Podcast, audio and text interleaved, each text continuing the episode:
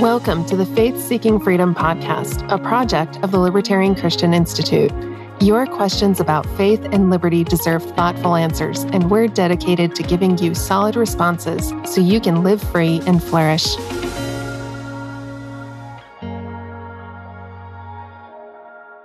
How do I come out as a libertarian when so many of my close family members are hardcore right wing folks? You have to tell your story. Nobody can argue that you've made a journey. They can't argue with you. They could say, well, you've gotten to the wrong facts. They could argue with where you've landed, but they can't, you know, if you tell them your story, they kind of have to listen and be like, oh, wow, he really did a lot of work on this. Yeah, they might be able to say, well, you're just reading, you know, if they're right wing folks, they're going to say, oh, well, you're just reading stuff from liberals. Well, what you could do is find things from non liberals that they trust and read them and you could say, well, you know, this person who you really like actually doesn't agree with what your position is on something. There are plenty of conservatives out there who have some views that are quite libertarian. It is a hodgepodge because, I mean, if they were consistent, they would be libertarians, not conservatives. You would have to find them in various places, but you you can find them. I've surprisingly seen a number of libertarian like arguments made on National Review as recently as this past year or so. So that's kind of neat to see some things, at least a few authors, you know, shifting their views on economics and immigration and things like that. Not full endorsing them at all, but just saying that like there's arguments out there from the conservative side that are actually libertarian arguments. In terms of like coming out as a libertarian, I mean, my guess is it's not something you just be like, hey guys, I got something to share with you. I'm a libertarian in the kind of stereotypical what do you think of when you think of you know coming out of a closet you are hiding in?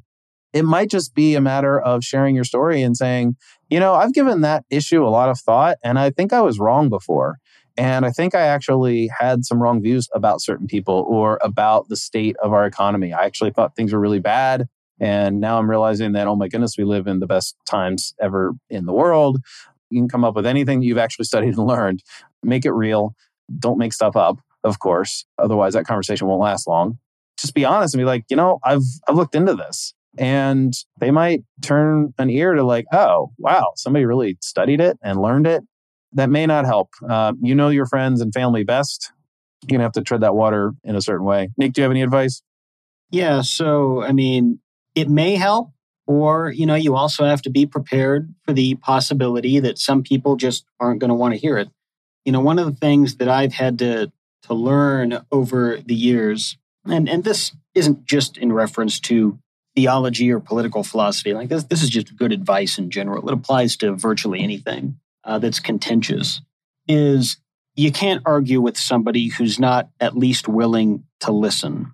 If somebody is totally obstinate and they're just not going to hear anything you have to say, well, then that's an ignorant person who doesn't have ears to hear you're not going to be able to. It doesn't matter how good your evidence is, how good of a debater you are. It's not going to matter if they've decided they're not going to listen to you. And I'm not saying throw in the towel easily. I mean, obviously, you know, look for any angle you can to have productive discussions. But if somebody is just totally obstinate, you know, you have to be willing to say, okay, I can't reach this person and I'm turning it over to God and hoping that he will open their eyes and help them to see. But until he acts, uh, nothing can be done because they're unwilling to listen. So, just good practical advice. Otherwise, you may end up beating your head against the wall, thinking, oh, it's just not working. Maybe if I just change the argument a little bit. Not necessarily. You know, some people just aren't going to listen to you. You know what? You could just end those conversations where you realize it's just, it's relatively hopeless to be like, you know, just affirm that they're obviously passionate about their views and they really want to, they really want to hold tightly to them and that you're just seeking out answers and you've kind of arrived at a different place. That's one way to kind of defuse the argument if it's escalated to like heated, passionate, throwing turkey bones at each other over Thanksgiving dinner kind of argument. So just affirm people's passion about things. I mean, there's nothing wrong with having passion. Obviously, we want to direct that passion in the right way, but it's certainly not wrong. And if they're actually not willing to listen to your side of it and they just keep, you know, whatever, you can be like, well, cool, you're really passionate whenever we have time, someday maybe I'll get to share what I have to say. Everyone's different. You're going to receive it differently. You know, you can walk away with it knowing what people believe with passion, and you can make better arguments. I hope as you know, kind of turn those conversations in your mind uh, in the future. But yeah, Nick's right, and people who don't want to be changed aren't going to be. Maybe the people listening to your argument at, say, Thanksgiving dinner. That's kind of where I'm imagining all the arguments happen in the world. so, you know, there are other people listening to your argument. So take the moral high ground and don't don't give in to too much passion.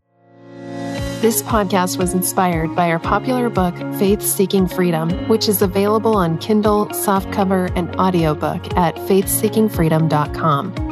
Want your questions answered on our podcast? Email us at podcast at libertarianchristians.com.